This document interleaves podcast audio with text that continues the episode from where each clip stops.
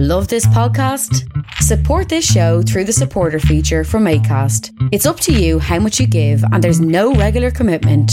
Just hit the link in the show description to support now. It's that time of the year. Your vacation is coming up. You can already hear the beach waves, feel the warm breeze, relax, and think about work. You really, really want it all to work out while you're away. Monday.com gives you and the team that peace of mind. When all work is on one platform and everyone's in sync, things just flow wherever you are. Tap the banner to go to Monday.com. Hiring for your small business? If you're not looking for professionals on LinkedIn, you're looking in the wrong place. That's like looking for your car keys in a fish tank. LinkedIn helps you hire professionals you can't find anywhere else, even those who aren't actively searching for a new job but might be open to the perfect role. In a given month, over 70% of LinkedIn users don't even visit other leading job sites. So start looking in the right place. With LinkedIn, you can hire professionals like a professional. Post your free job on linkedin.com slash people today.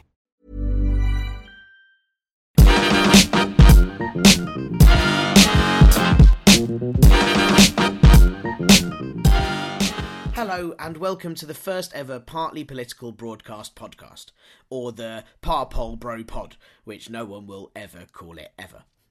I'm Tiernan Douieb because sometimes names work like that. And thank you so much for downloading this podcast. Uh, this is going to be number one of hopefully many, many regular satirical podcasts where I'm going to be looking back at the past week of UK political news.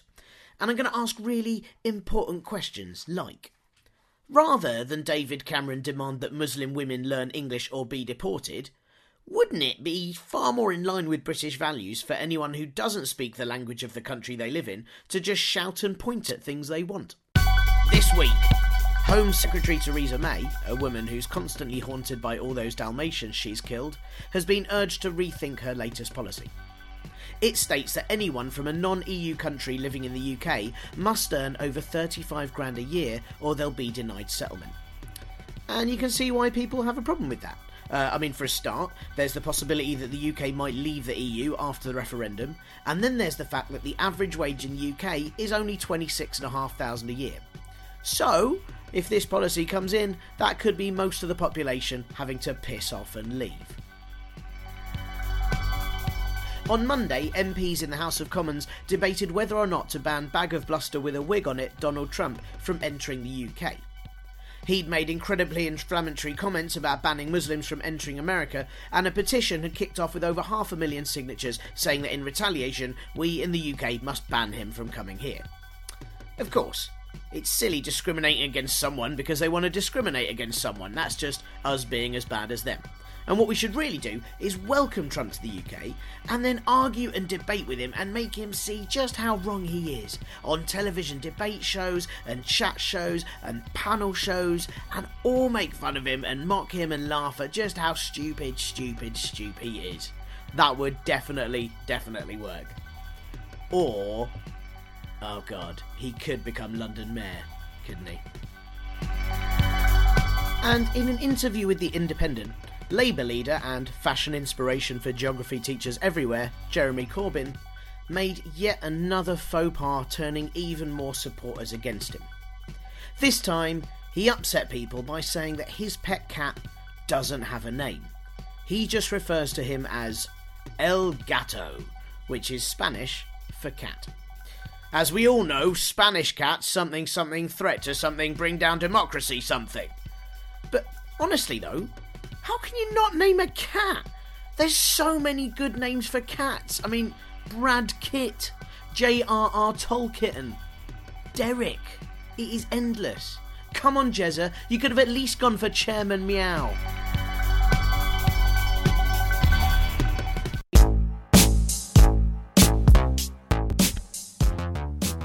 Your home can be many, many things.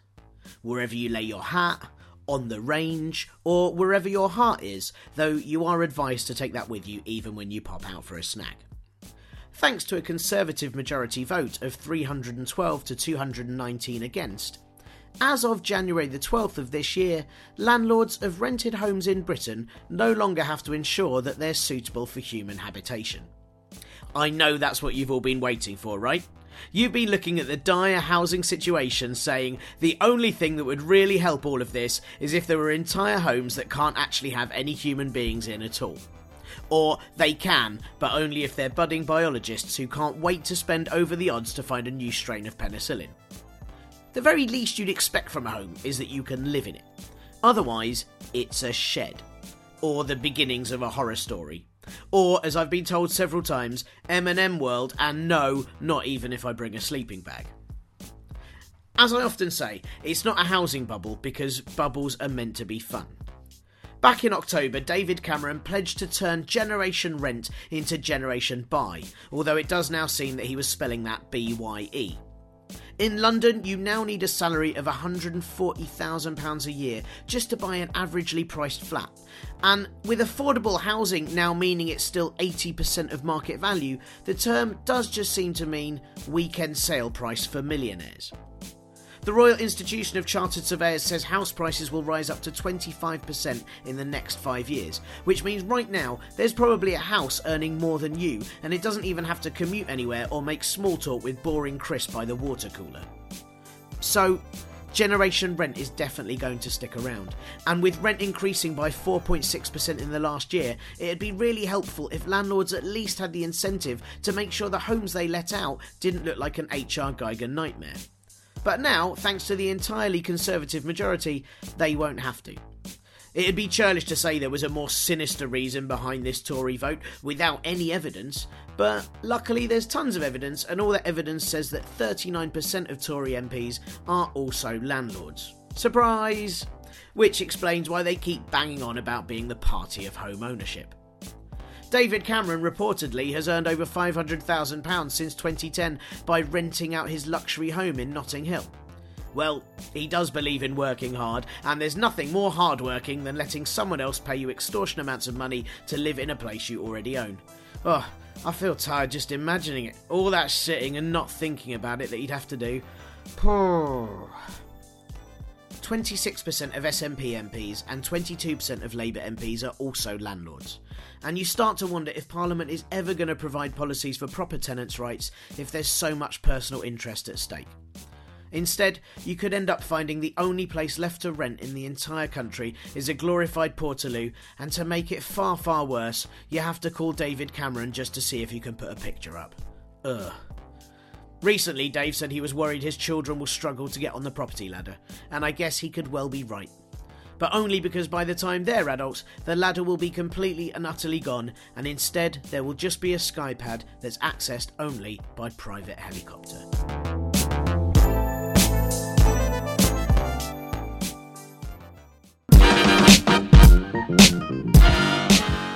Doctors. Everyone loves doctors, don't they? You know, except for Doom, Death, and Fox. But apart from those three, doctors are a proper staple of society. Selflessly saving lives and helping to start basic joke formats. You know, if any of you have ever tried to ask Google to diagnose a health problem, you'll know that the opinion of a professional doctor is an irreplaceable, trusted, and important thing which is why it seems really odd that when it comes to how doctors should do their job, the Department of Health seem to prefer their own facts, figures, and unfun fan fiction to the views of the British Medical Association. Last week, the first UK junior doctors' strike for 40 years took place.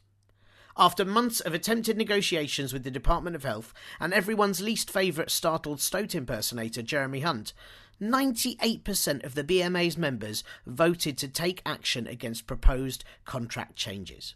Surely, if that many doctors prescribe a solution, it can't be wrong. Around 16,000 doctors are reported to have protested all over the country, and the next strike is set to be for 48 hours on January the 26th, unless some sort of agreement can be made. So, what does the proposed contract mean? Are patients actually at risk if junior doctors go on strike? And most importantly, just what exactly is a junior doctor? Is it like a Muppet baby? You know, where it's like a tiny child version of a doctor who has a toy stethoscope and says really cute things like, I prescribe more jelly beans. Well, who better to answer these questions and explain exactly what the strike is all about than Keir Shiels? A man who is such a professional junior doctor that he featured on BBC Three's Junior Doctors Your Life in Their Hands. Keir is currently working as a paediatric registrar at Queen's Hospital Romford, and he very kindly spoke to me on one of his rare days off. This was recorded over an occasionally dodgy Skype line, so very sorry for any weird noises. I promise it's not my stomach. I'm going to ask you a really stupid question, but what is a, a junior doctor? Because it's not just like a sort of, you know, a child version of a normal doctor, is it? No, I, I don't think that is a stupid question actually, because I think it, it's it's oddly um, something that a lot of people don't realise the the answer to.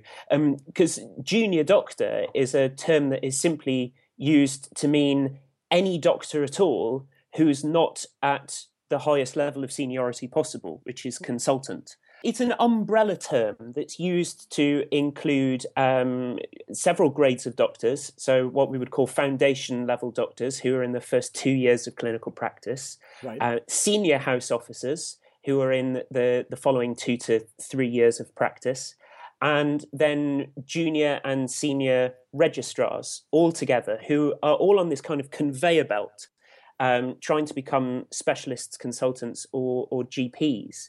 And right. so anybody who's under kind of one of those headings is under the umbrella term of, of junior doctors or, or kind of doctors in training placements, which so, is different from being a student.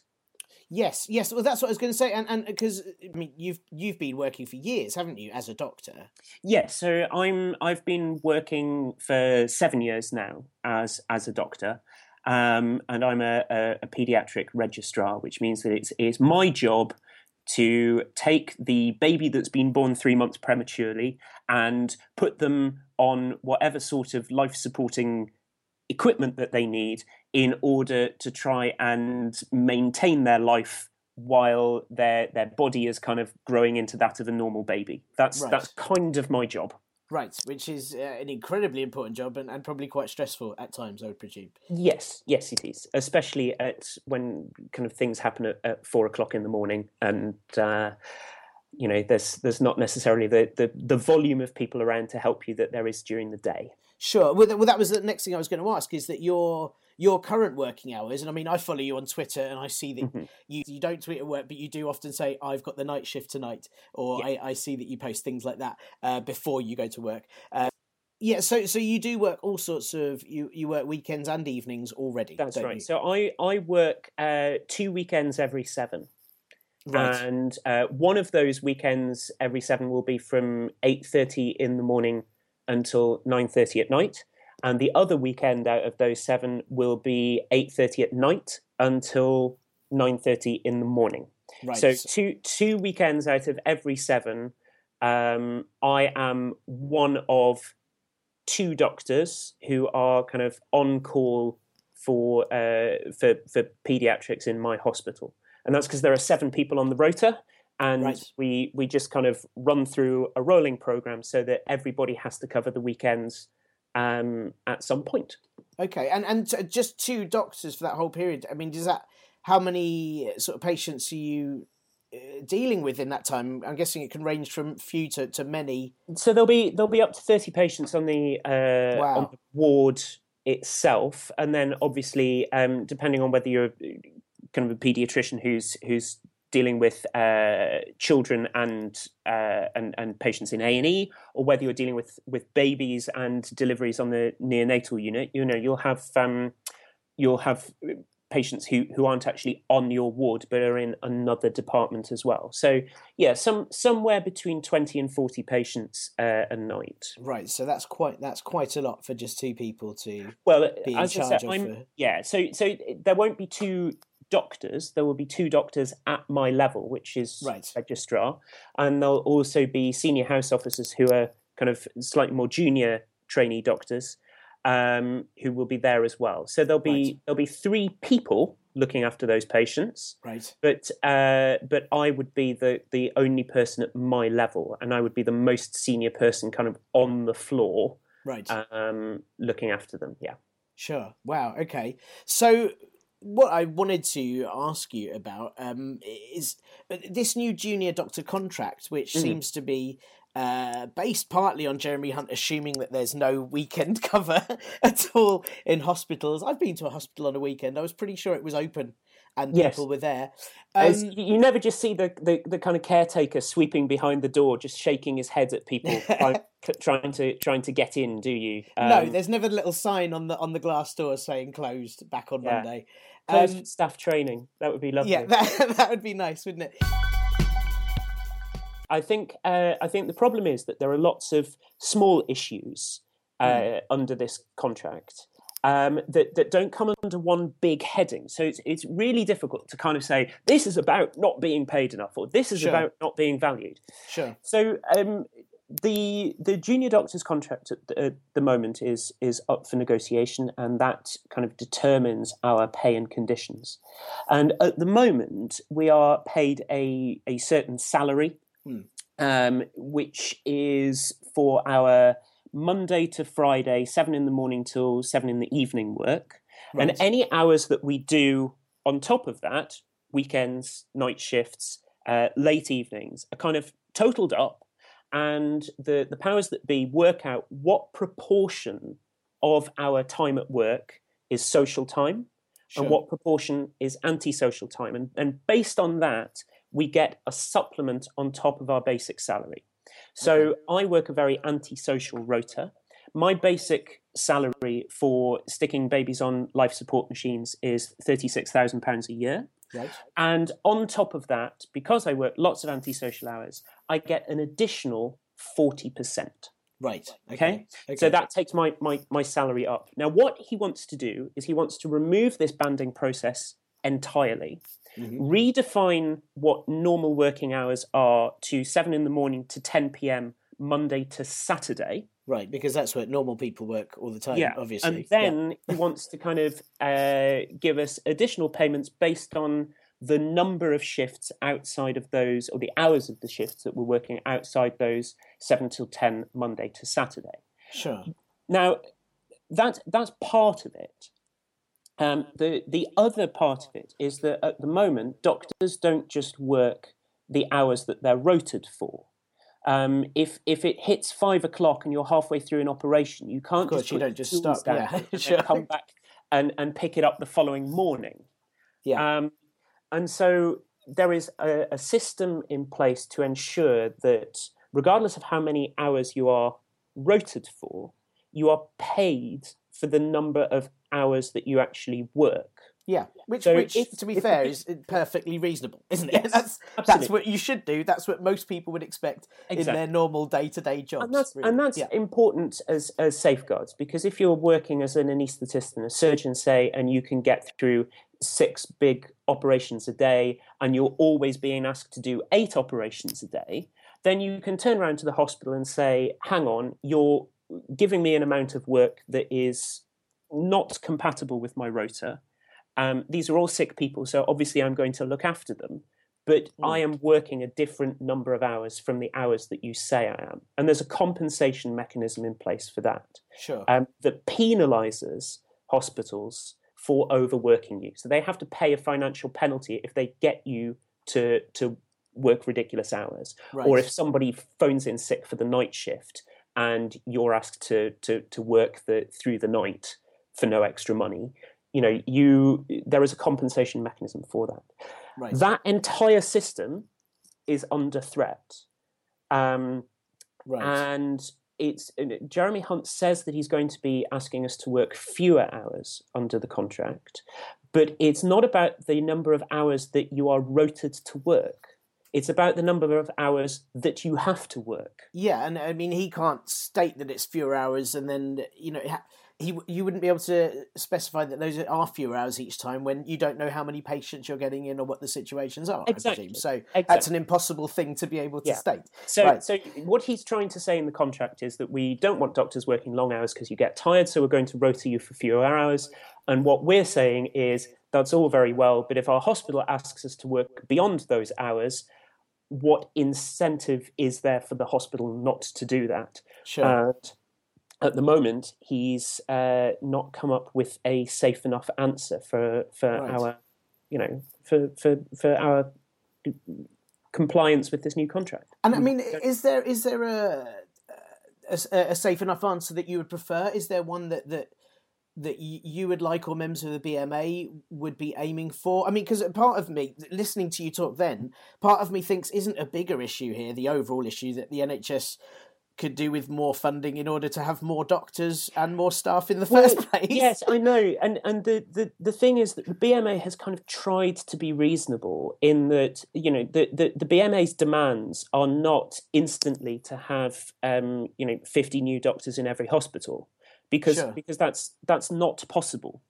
Um, and so what the BMA has said is that we we as a, a kind of group of doctors, we understand that there's not a lot of money out there. Yeah. And and and that the, the cost of this new contract should be neutral. We're not asking for more money.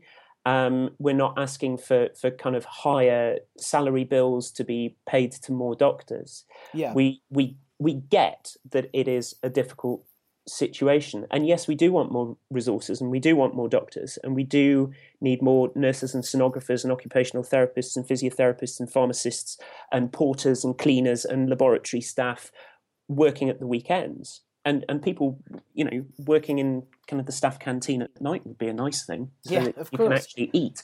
But yeah. but you know that's that's a luxury. Um, so so we we're, we're at a point where we've we've kind of tried to say look we we understand that the reasonable demand of let's have some more staff please is actually not affordable right. what we just don't want is to be asked to s- spread a 5 day working week 7 till 7 over 6 days 7 till 10 because that's going to mean that you know, either we're going to be working more hours, yeah, or there are going to be fewer of us on the shop floor at any one and time. Either way, that's going to be incredibly stressful for yeah. you and not make your job any easier. And, and and and as you say, it's not particularly safeguarding patients either if you're overworked and overtired yes. in any way. So, so I don't think I don't think it's an unreasonable thing to be opposed to. I just think that the problem is that explaining it actually takes more than a five word soundbite the, the, the tragedy of it is that what he is aiming to do of kind of improve the amount of service that is available at the weekend is something that doctors have been going on about for ages. We we'd right. love it if we right. had a better a better service at the weekend. But but this this kind of mantra of um, seven day service, seven day service, seven day service is is just so demeaning to those of us who work seven days a week. Yeah, because it's um, assuming um, that you're not there. I mean, yeah.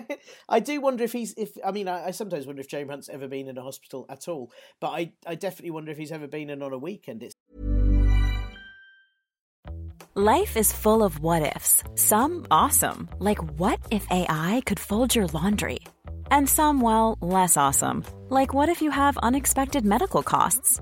United Healthcare can help get you covered with Health Protector Guard fixed indemnity insurance plans. They supplement your primary plan to help you manage out of pocket costs. No deductibles, no enrollment periods, and especially no more what ifs. Visit uhone.com to find the Health Protector Guard plan for you. Hiring for your small business? If you're not looking for professionals on LinkedIn, you're looking in the wrong place. That's like looking for your car keys in a fish tank.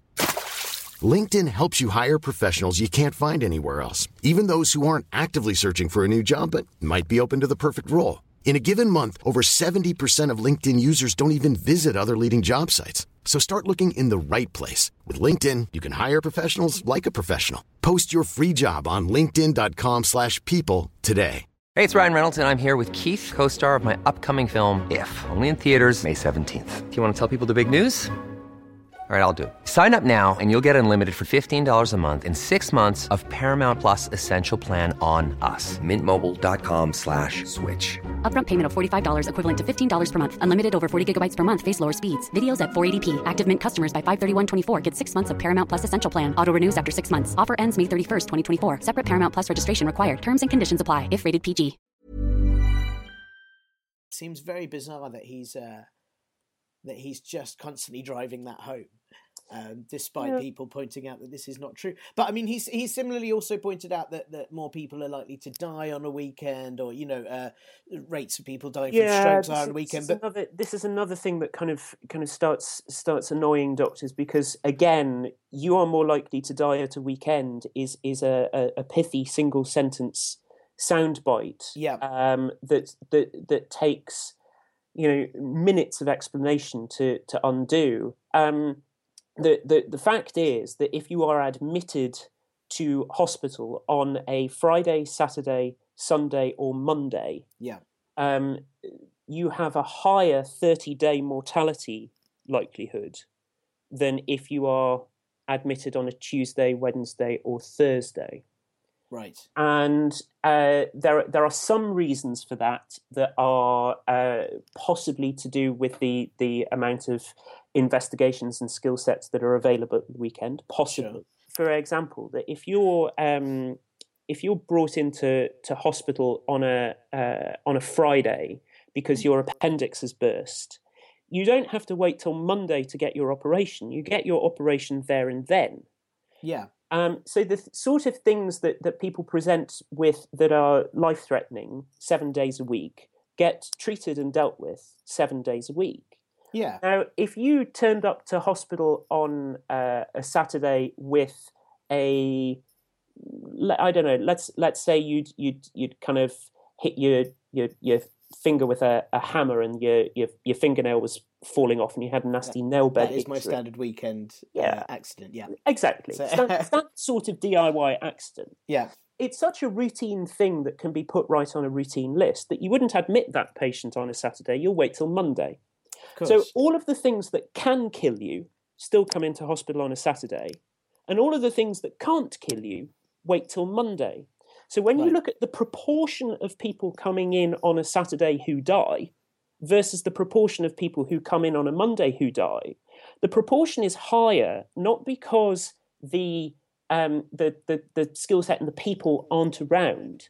It's because it's not diluted by all of the routine stuff that would also come in on a weekday. sure, sure. And that's that's the thing that's very difficult to explain to people in kind of a, a single sentence. Yeah, of Whereas course, of course. if you come if you are admitted to hospital on a Saturday, you're more likely to die is just really easy to believe and really easy to understand. Yeah. Sorry, so, I'm getting angry now. I'm really Yeah, no, I can I can hear it in your voice. I can hear it in your voice. It's um and the, and, but- and but the numbers we're talking as well about because- really important numbers as well because we're talking about the difference between one percent and one point two percent, which is billed by Jeremy Hunt as a twenty percent increase yeah, which because is, it is. yeah, But I, you notice when they put up interest rates, interest rates never go up by 100% from 0.25 to 0.5%. They Right. go up by a quarter of 1%. And it, it's all about the way that numbers are used descriptively in order to push forward a um, you know a political agenda, which is, which is just unfair. and obviously now there's lots of people that might need to go into hospital on a Friday, Saturday, Sunday that haven't been going in because Yes, they I fear mean, that the they great- won't the get great seen. or- danger about this uh, is that at, at the moment it's not true. Hmm. Um, the the real worry is that if if people start holding on to their symptoms over the weekend until they only go to hospital at the weekend when they're in absolute extreme uh, situations, then that statistic's going to start becoming true Yeah, yeah. um, and and will end up in a in a situation where, unfortunately, uh, the the kind of the political mantra ends up creating the truth rather than vice versa. It'd be interesting to see how Jeremy Hunt deals with, say, lots of people who are holding off going on the weekend, all dying on a Tuesday, and uh, suddenly changing the statistics. Well, of course, the, the most of the, that. the day of the week that you're most likely to die in a hospital is actually a Wednesday. A Wednesday, right? Okay. But that's that's when you're most likely to die. It's not when you're most likely to be admitted and kind of then die. It's just a, a quirk of statistics that Of course. um, that you know that that that, that is true. Wow. Okay. Well, that's a good tip. Anyway, just uh, so Yeah. what, what's going to happen now is once once this podcast goes out, everyone will flood you on weekends and not turn up on a Wednesday, and we'll Mm-hmm. Have a, we'll have a similar uh, seesaw like problem. There's not a definite solution at the moment, Mm. and I suppose that uh, as we as we know that the problem is Jeremy Hunt's not even really sitting around the table and, and talking about this. Um, I saw today that he's saying that he may just push ahead with his contract without further talks. He's calling it the nuclear option, which I yeah yeah is which, a worrying which, phrase which just, for. Well, it just under, undermines the, the the need for any negotiation at all. I mean, if you're going to sit around a table and say, "I've got the power to push this through anyway," and just Yeah. keep saying that until until somebody bends over, then you know our our options are kind of suck it up, moan and suck it up, Yeah, or try to do something about it. And and Yeah. unfortunately, when when somebody's saying we'll we'll just do this anyway, and you think it's unsafe, the only option that you've got is is kind of our nuclear option, which is to to stand outside the hospital and refuse to go into work. There are three uh, strikes that have been scheduled. One Right. which was a, uh, a, a kind of emergency cover only uh, Yes, on yes. a Tuesday, Yeah. which of course because because there are more uh, people in the hospital on a Tuesday anyway, it's a, it's a better than weekend service on a Tuesday was was our first our, our first port of call. You know, where people were still able to get in touch with social workers and get echocardiograms and all, all sorts.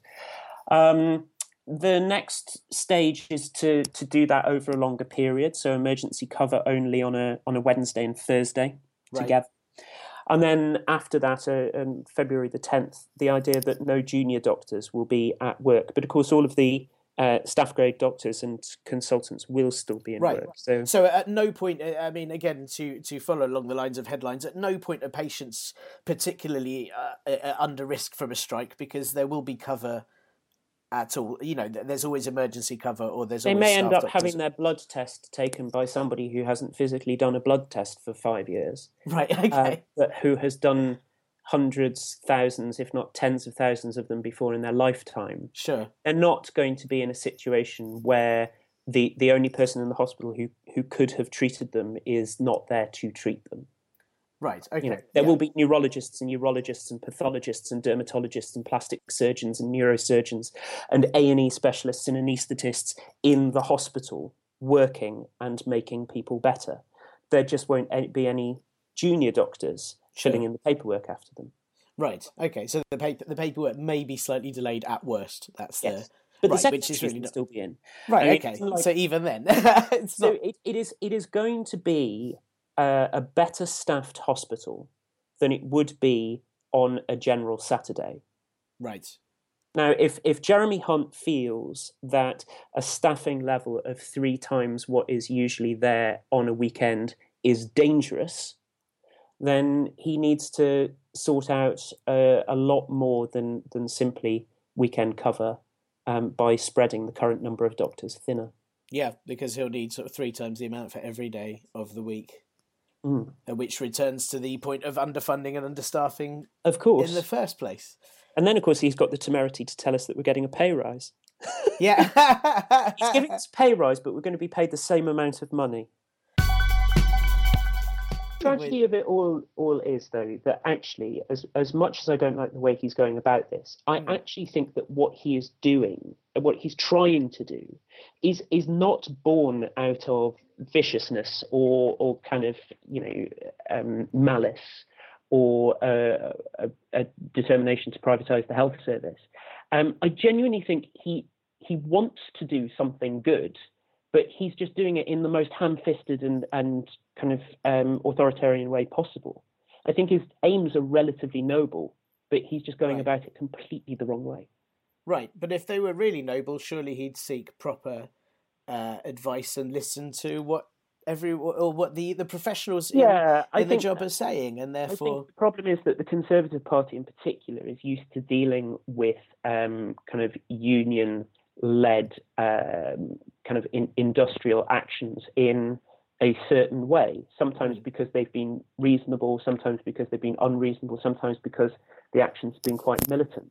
And as such, kind of any union dispute has got this this reputation within the Conservative administration that it, it has to be pushed down and that this is the new miners' strike.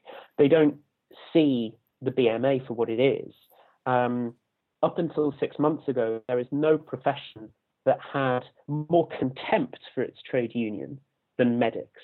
there was no more conservative profession, no more Right. anti-union profession than than medics, and it's just completely turned us around. This this you know Yeah, because course. BMA have actually been representing us um, very well and very fairly.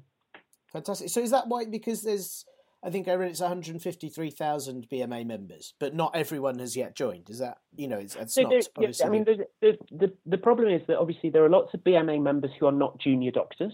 There are BMA Sure. members who are consultants, who are staff grade doctors, who are who are medical students, um, and there will be lots of doctors as well who are not BMA members. Now, it's not like teaching where there are multiple unions that you can be part of, and you can kind of stick your uh, your colours to a, a particular kind of political style. There is Right. only the BMA that represents doctors. okay. Um, and so far, people have either been members or not been members. But but you know, membership has has increased hugely over the last six months. Apparently, That's interesting because I mean, it's clearly people are worried. I mean, I I, uh, I remember reports last year of sort of saying how many young doctors are kind of choosing to work abroad instead. And are leaving. Um, so there's obviously, I mean, uh, and I know this has been felt for a few years now. This this worry about what is happening to the sort of NHS and the, the general structure uh, structure of staffing and things. Um, is I mean, I suppose worst case scenario if Hunt does just push this through, what do you think might happen, or what do you think the the feeling's going to be? I don't know. I think it's going to very much depend on which sort of specialty you're in.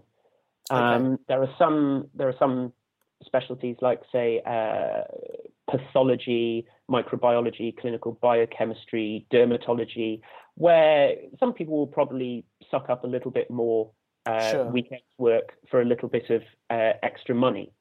Sure, Um, but I'm guessing they're not people that are already working weekends Yeah, and late hours anyway. Because right. yeah, and people who are in intensive care, uh, neonatology, A and E, who are already working very antisocial hours, who are going to see their antisocial, well, their hours probably unchanged, but Sure. their remuneration for those hours go down because they're no longer considered antisocial.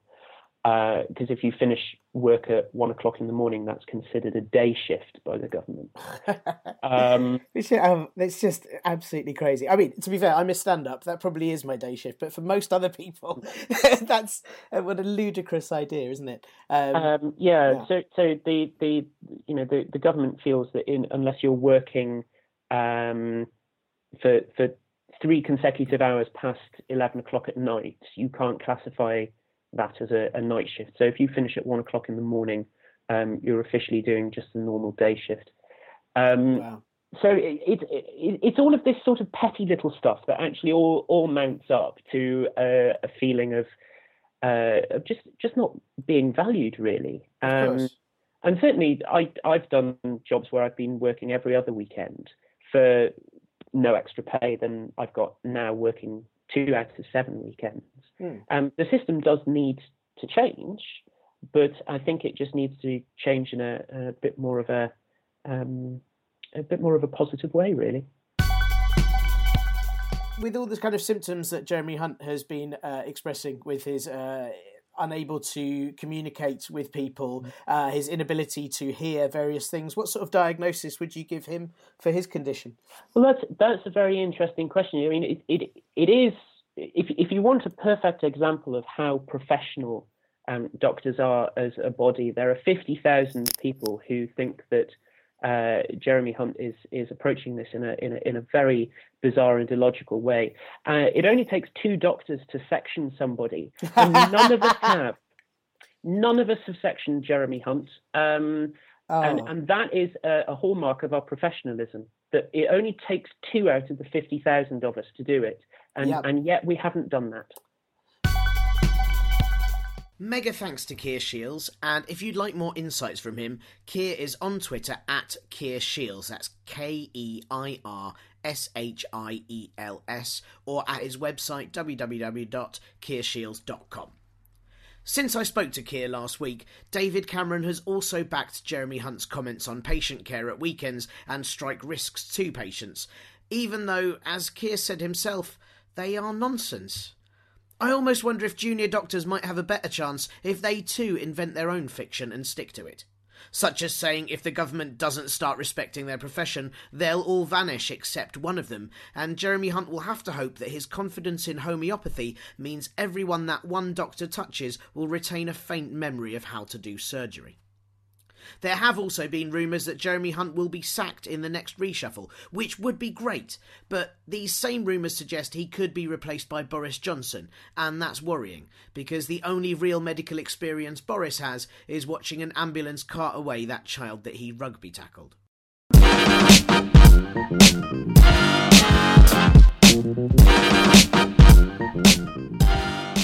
Trident, the weapon of Neptune, the god of the sea and also the UK's nuclear weapon carrying submarines.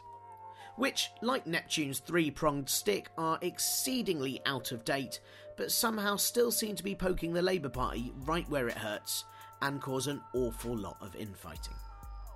Speaking to Andrew Marr last Sunday, Jeremy Corbyn slightly changed his completely anti Trident stance by saying that he would deploy new Vanguard submarines, just without the nuclear warheads attached.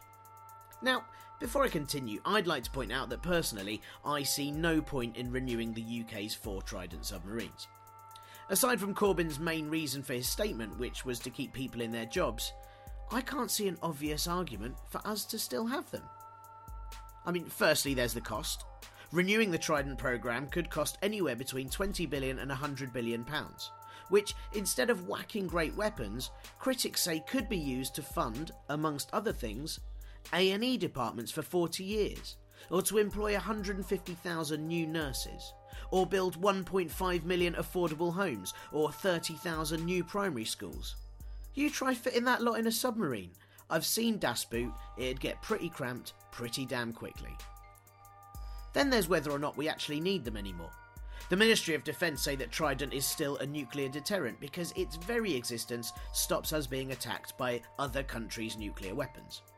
Even though, if we were fired on, our nukes wouldn't just cancel out their nukes. It doesn't work like that. Instead, we'd all die, and then our Trident nukes would fire and kill other people, and then more people would be dead.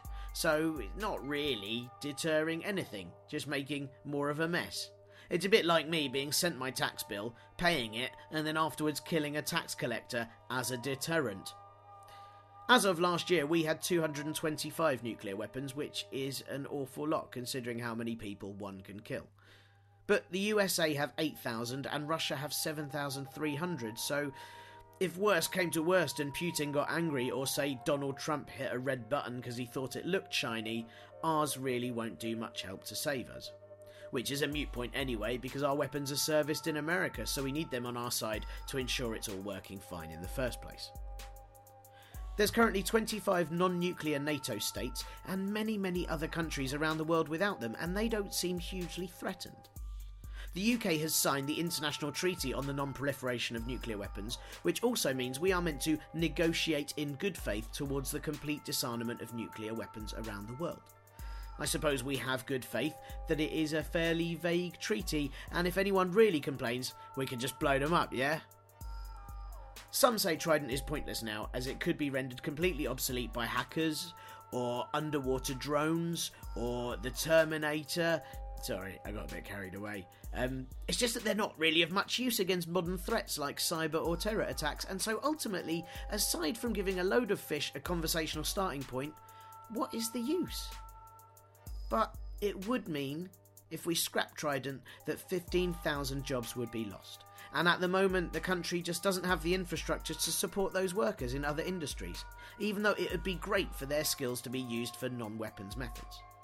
So, it's not an easy decision, unless, of course, you really like big bloody weapons and you don't like hospitals. Though I suppose one point of view usually leads to the other. But still. Jeremy Corbyn trying to please everyone by having the subs without weapons seems completely and utterly bonkers when that is all the submarines are for. Better to actually renew them, or save money and not have them at all. You know, you wouldn't have a cob without the corn on it, would you?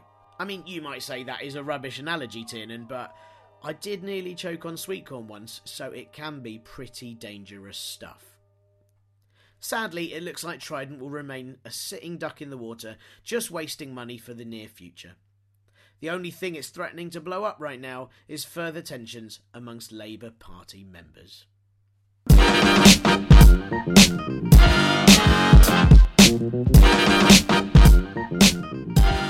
That is the end of this week's Partly Political broadcast. Thank you very much once again for downloading. This was the very first episode, and so would really like this to become a regular thing. Uh, if you have any thoughts on what you liked about it, what you didn't like about it, should we have more of things, less of things, should we scrap the entire show, could we release just one hour of piercing silence, anything like that, please drop us a line at partlypoliticalbroadcast at gmail.com. Uh, you can also find us on Twitter at at parpolbro. Uh, please do let us know, uh, as all that kind of stuff is incredibly useful. I also edit this entire show myself and haven't really got a clue what I'm doing, so if you have any tips on that, send them over. Uh, before I go, I'd like to give a big thanks to Keir Shields, who was our guest for today's show, and wish him all the best of luck with the further junior doctor strikes and negotiations. Uh, I'd like to thank my brother, the Last Skeptik, for letting me totally use all his music uh, throughout the podcast, as I will continue to do so for the next few shows. Uh, James Hingley for managing to get this up on the website in time, and Stuart Goldsmith and the Comedian's Comedian podcast, which you should listen to. If you don't, it is brilliant, uh, for giving me tons and tons of tips on how to do this. Uh, and lastly, a big thank you to all the politicians of the UK for regularly providing absolutely ridiculous fodder, which makes this job an awful lot easier. Thanks very much. See you next time.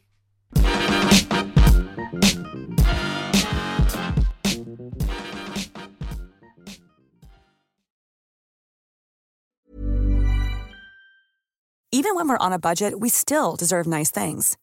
Quince is a place to scoop up stunning high end goods for 50 to 80% less than similar brands.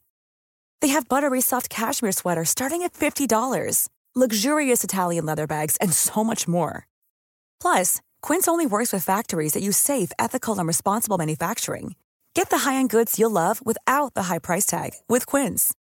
Go to quince.com/style for free shipping and 365-day returns.